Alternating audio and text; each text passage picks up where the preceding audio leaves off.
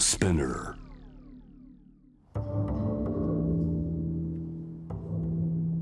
藤原信也。新東京漂流。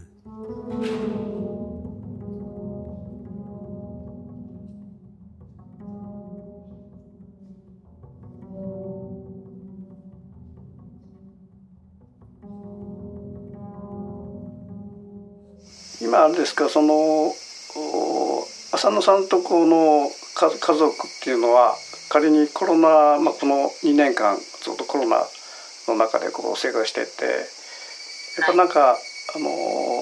家庭内での変化っていうのはあります？家庭内ではその下の息子がですからその学業で地方都市の学生寮で生活をするはずだったのがまあ半年ぐらいで結局ほとんど家にいるような状況になっちゃったわけですよね。はいはいはい。あの授業が、うん。えー対面式の授業がなくなってしまったから、まあ寮にいても仕方ないということでね、それとまあ夫が、えー最初はそうでもなかったんですが3回目2回目からだったかちょっと記憶が定かでないんですけれども、うんうんまあ、ほとんどテレワークになってしまったと。はい。はい。そうすると、えー私は普段一人で家で仕事をしていたのが、まあえー家の中に3人の大人が暮らすことになってですね、丸一日。あで、まあ、日本でも同じ状況だと思いますけれども、うん。食事の支度が本当に昼と夜1日2回食事を作るという仕事が増えてしあまったので。これはフランス人の多くの家庭も、まあ、うちの場合は小さい子供がいないからまだマシだと思いますけれども、うん。それに加えて小さい子供がいたらばその学校の授業まで見てあげなきゃいけないわけであ授業を見ながら授業のその、えー。宿題とかいろんなあの先生とのやり取りをフォロー。しつつ自分の仕事もやるっていうのはほとんどもうみんなあの爆発しちゃいますよねですからその期間家庭内暴力が増えたとかですねそうした報道もありましたそれはあの結構みんな辛い時期でしたねまあメンタルですよね。今今僕らが直面してるのは。だからはい。まあその人によってねこう日々その人と接触しなきゃいけない職業の人も当然いるわけでなんか僕なんかはまあ接触しなくてもやっていけるみたいなと。まあまあいろんな人によってもそのリスクの中に入らなきゃいけない人とそういうのを避けれる人もまあテレワークなんかももろにそうなんだけどもそういう意味じゃそのそういう意味でのこの不公平感みたいなのが今こうものすごく出てきてて、あのまあ、特にそのこんだけ、まあ、2年間これから先どういうふうになっていくのも先が見えないこのところがあってこのそのそれに対するそのストレスっていうかなメンタルの問題っていうのはこれ今から大きな問題になってくると思うんですよね。ね、最初の方はみんなテレワークで通勤時間がなくなってわあやったーみたいな感じだった人もいるんですけれども、それが長期化するとやはり人とのコンタクトって大切ですよね。そうそうそう特に企業とかチームワークが必要な場合は、うん。やはりまあコーヒー一杯飲みながら何気ない話をすることで生まれてくるものもあるわけで、ええ。それが全くなくなってしまった弊害っていうのは結構大きいということとあと会社によってはですね私の知り合いなんかはあのもう今後全てテレワークにしますと。ああ。つまり会社に出てくるには許可を申請しなければいけない。そう。いう企業もあるんですよ。へそれはどうなのかしら、そこまで言っていいのかしらと思いますけども。これなんか人間のこう関わりっていうのはものすごく不思議なもんでね。なんか例えばあの電話だとかこういうメールだとかねその何かこうメディアを通して人と対面して何か話すのと実際にこのお肉体同士でね向かい合って話した場合この本当この情報の質が全く変わってくるんですよね。違いますよね。それでこれで人と会って同じことを喋ってんだけどそこになんか別の情報がやっぱりその言葉の中に入っててですねでそれでインスパイアされてあこうかと思ったりなんか発見があるんだけどこのメディアとのメディアで対して人とはまあ話したりこう接触してしてるとこうそういうこの、えー、あっという発見が生まれないのね不思議と。これは本当不思議なことだよね。だからそのこれをった仮にある会社でその全部もうテレワークにするといった場合ねおそらくそのなんか仕事上のイノベーションだとかそういうものが生まれにくくなるんじゃないかと思うんですよね。ね、そういうことはこちらでも言われています。あそう。あ私はあの指圧施療もして東洋医学も学んだのでやはり気とかですね、うん、そういうものは非常に重要だと思うんですね。うん、あのえー、その6月ぐらいからまあ生活が元になりまして、コンサートなんかもまあぼちぼち始まってきた時に、うん、えー今行こうと思ってあの野外コンサートに行ったんですね、うんうん、でそこで本当にまあ本当に久しぶりのコンサートでした。でフランスではまああのかなり、えー、インターネットだとかテレビを通してコンサートやお芝居もずっと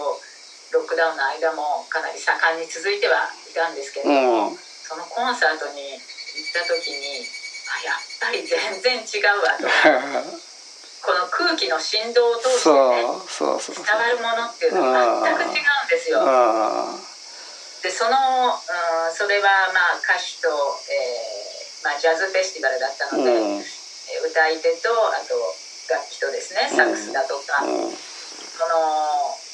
4人のコンビ組み合わせだったんですけど、うん、後でネットでその人知らなかったので見たんですね、うん、あの他にどういう形でコンサートしてるのかね。はい。はい。はい全然違うんですよね。私がその現場で感じたもの。そうですよ。やっぱり伝わってこないんですよ。だから情報量がねおそらくそのまああの現実まあ実際のあのフィジカルっていうのはまあ触覚視覚嗅覚聴覚とまあいろんなあるんだけどもう一つやっぱり第六感っていうかこう全くこのいわく言い難いこう感覚ってあるじゃないですか。でそれの方がむしろなんか人間まあ動物一般そうなんだけどそれそっちの方がすごくでかくてですねでやっぱりこの言葉で発信して受け受け取る意味っていうのはほんのその一ほんの一部でねそのそのいわゆるいわく言い難いこう感覚っていうかな。それによって人間ってコミュニケーションしてそのやり取りの中でものすごく発見があったり気づきがあったりっていうことが今やっと分かってきてるんですよねこれ。まあね、例えばリクルートでもあのもう今対面しないでリクルートなんかが行われたわけですけどもね、うん、この時期ね、うん、やっぱり違うって言いますよね。えー実際対面でそのリクルートをする場合にあの何かの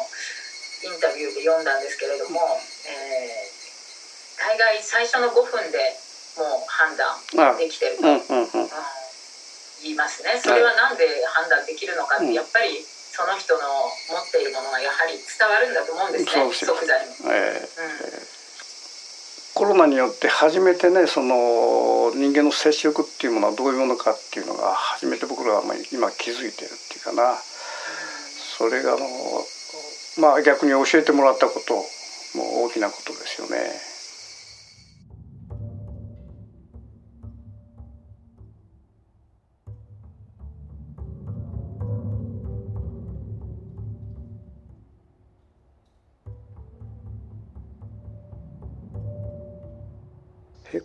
今回ですねあのパリの浅野求さんと1年ぶりの電話インタビューをさせていただいたわけですね。でこれあの今回このポッドキャストではまあさまざまな国とのそのインタビューを行ってきたんだけどもこの海外に対するインタビューというのはその国の事情を知るとともにその国の事情を知ることによってそれを鏡として、まあ、自分の顔っていうか落とすっていうか自分の、まあ、日本という国を知るということもそちらの方がねむしろその僕の意図があったわけですね。パリにおけるフランスにおけるワクチン政策においてもまあ日本の国民性と向こうの国民性というのは鮮明にこの違うなというのが分かると。まあ浅野さんが話しておられたように、まあ、フランスの場合はすでに衛生パスなるものが発行されて、えー、ワクチン接種したものとしないものとの差別化っていうかなそれがもう鮮明に、えー、仕分けされつつあると。まあ、それに対してそのワクチン反対派っていうものが、まあ、それも鮮明に浮かび上がってきて、まあ、いやその30万これですかのデモ隊がえー、フランス全全土で反対ののろしを上げるとかね、まあ、そういう意味ではこの意思の鮮明さっていうかなそういうものがその、えー、このワクチン政策やあのコロナ対策の中で非常にこうはっきりと見えるわけですね。まあ、翻ってそういうその海外、まあ、今回フランスの事情を聞くにつけ、まあ、日本のコロナ対策それからそのワクチン政策ワクチンに対する国民の意識というものが何かこう霧に包まれたように非常に曖昧もことしているなとそういう感じがね逆にそのフランスのことを聞くことによって、えー、自分たちの顔が見れたというかな、まあ、特にこのコロナが始まって以降トップに立つその菅さんのね姿っていうかまあ非常に曖昧でこの決定する何かを決定して実行して次々に何かをやっていくというそういう実務的な方じゃないわけですね。だからそういう意味で言えばこのフランスのマクロンっていうのはむしろその実務型のこのまあ凄さと逆にこの恐ろしさもあるなと。まあ、仮にこれがその菅さんじゃなくてですねかつてのその田中角栄時代にこのコロナが勃発した時に彼は何やっただろうかなっていうふうにたまにふっと思うことがあってですね、まあ、田中さんはねこれあの、まあ、土建屋から始めて、まあ、実践をずっとやってきたその地頭っていうかなを持っておられた方で、まあ、その地頭によって日本列島改造をガンガンやってきたような方なんだけどもそれがいいか悪いか別としてですね、まあ、このコロナ時代には何かやる実践するというそういう人がトップに立たないとこれは本当全てが曖昧模糊で何か分かんなくなっていくというそういう状況が今の、まあ、日本と思うんですね。それからもう一つその政府が国民に対して何をするか政府なり東京都が国民に3密を呼びかけてとにかく国民にこうしてくれああしてくれというそのお願いベースのものがすごくいいんだけどもこうするという政策らし政策っていうかなこれが本当ないんだよね。だから仮にそのパリの話聞いてびっくりしたんだけどもこの解雇者をね一切出さないようにするというそれから解雇されたものに対しても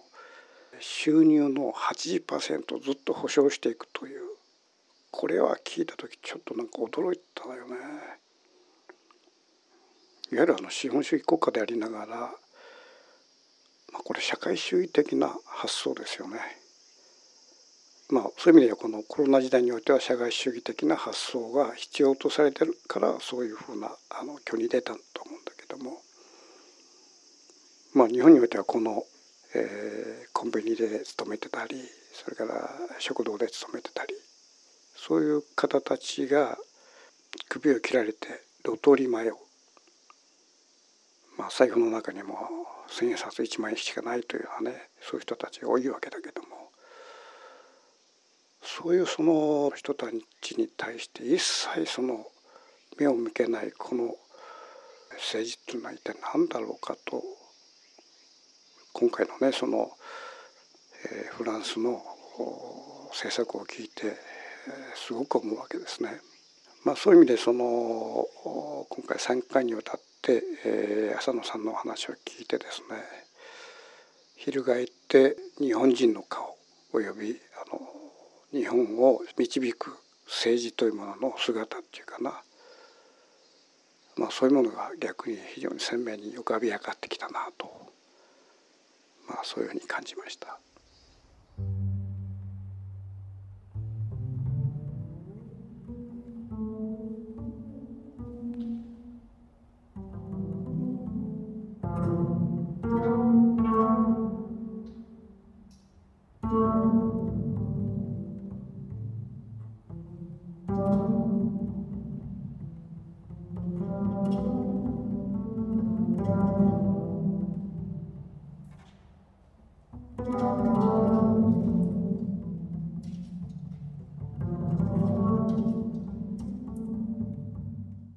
藤原信也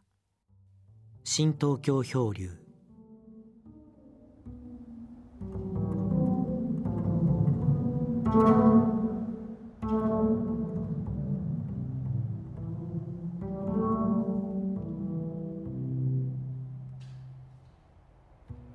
うん。